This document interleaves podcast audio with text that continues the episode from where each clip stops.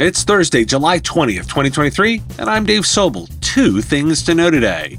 Is AI worth doubling the cost of Microsoft 365? A question amidst Microsoft's AI driven releases, and an inside job. An IT employee tries to redirect ransomware payments and gets jail time. This is the business of tech. A new research paper from Stanford University purports that the models running ChatGPT have definitely changed over the last few months.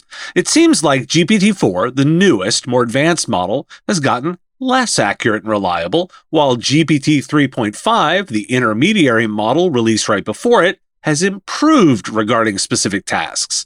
It seems the product is morphing, and I'll note an analysis I dug into from AI Snake Oil that cites less a degradation and instead a shift, and that this, in fact, is the nature of changing AI models. Their statement this is the challenge of building products on changing models. Microsoft Inspire was this week, and there's lots of news about their AI efforts. CEO Satya Nadella called next generation AI a partner ecosystem opportunity that could span 4 to 6.5 trillion dollars. Microsoft 365 Copilot, the company's generative AI fueled productivity tool, will be priced at $30 per user per month. No release date yet. Microsoft also announced its Bing Chat Enterprise service, an AI powered organizational chat with security features, which rolled out under preview mode Tuesday. The new solution will be included for free in certain business and enterprise grade Microsoft 365 bundles. The differentiator? Higher levels of data protection and privacy. Chat data isn't saved and is not used to train new models. Copilot is coming to Teams phone and chat, adding real time call summarization and pulling out key points from chat threads. Microsoft is also adding Meta's family of Llama 2 open source foundation models to Azure, available now. This announcement, announced done concurrently with Meta announcing the model itself, is commercially available. The latest version of Meta's AI was created with 40% more data than the one the company released a few months ago and is believed to be considerably more powerful. And Meta is providing a detailed roadmap that shows how developers can work with the vast amount of data it has collected.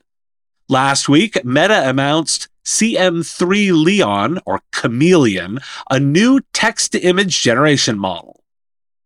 Researchers at SlashNext revealed the existence of WormGPT, a tool promoted on hacker forums, which aims to be a black hat alternative to ChatGPT.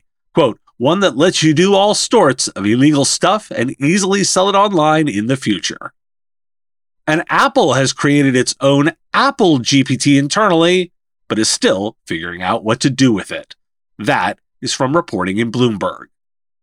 Amidst all of this, a majority of executives in a survey by Hitachi Vantara, 76% feel their current infrastructures, quote, will be unable to scale to meet upcoming demands aka AI and associated analytic workloads.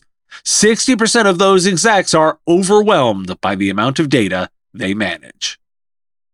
Why do we care? Microsoft is leaning into AI, obvious and clearly on display with this set of announcements. Now, does it warrant a doubling of the cost of Microsoft 365? I'm not sure, and I would love to hear from listeners on this one.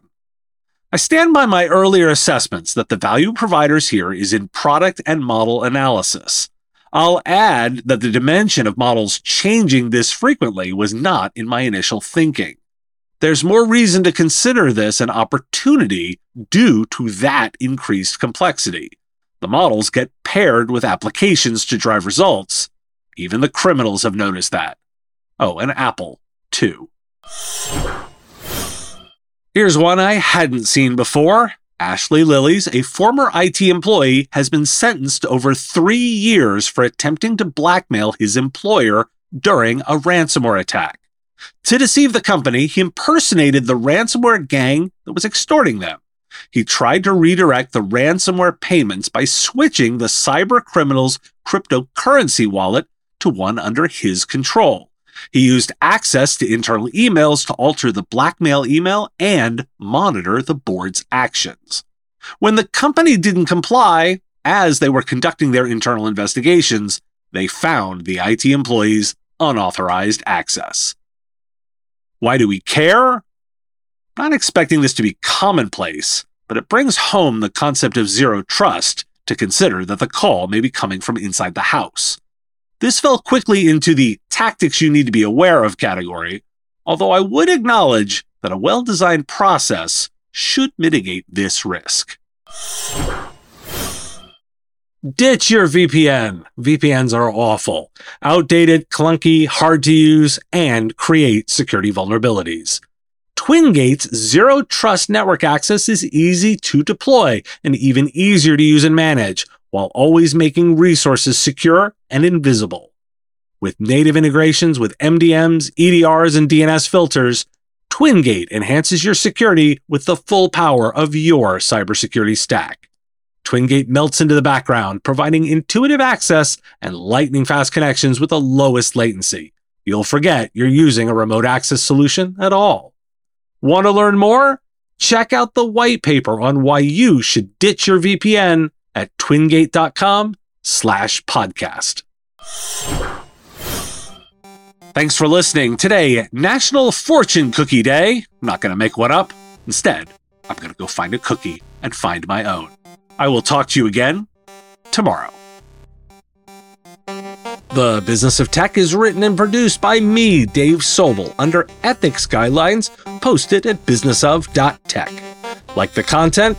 Support the show at patreon.com slash mspradio or buy our Why Do We Care merch at businessof.tech.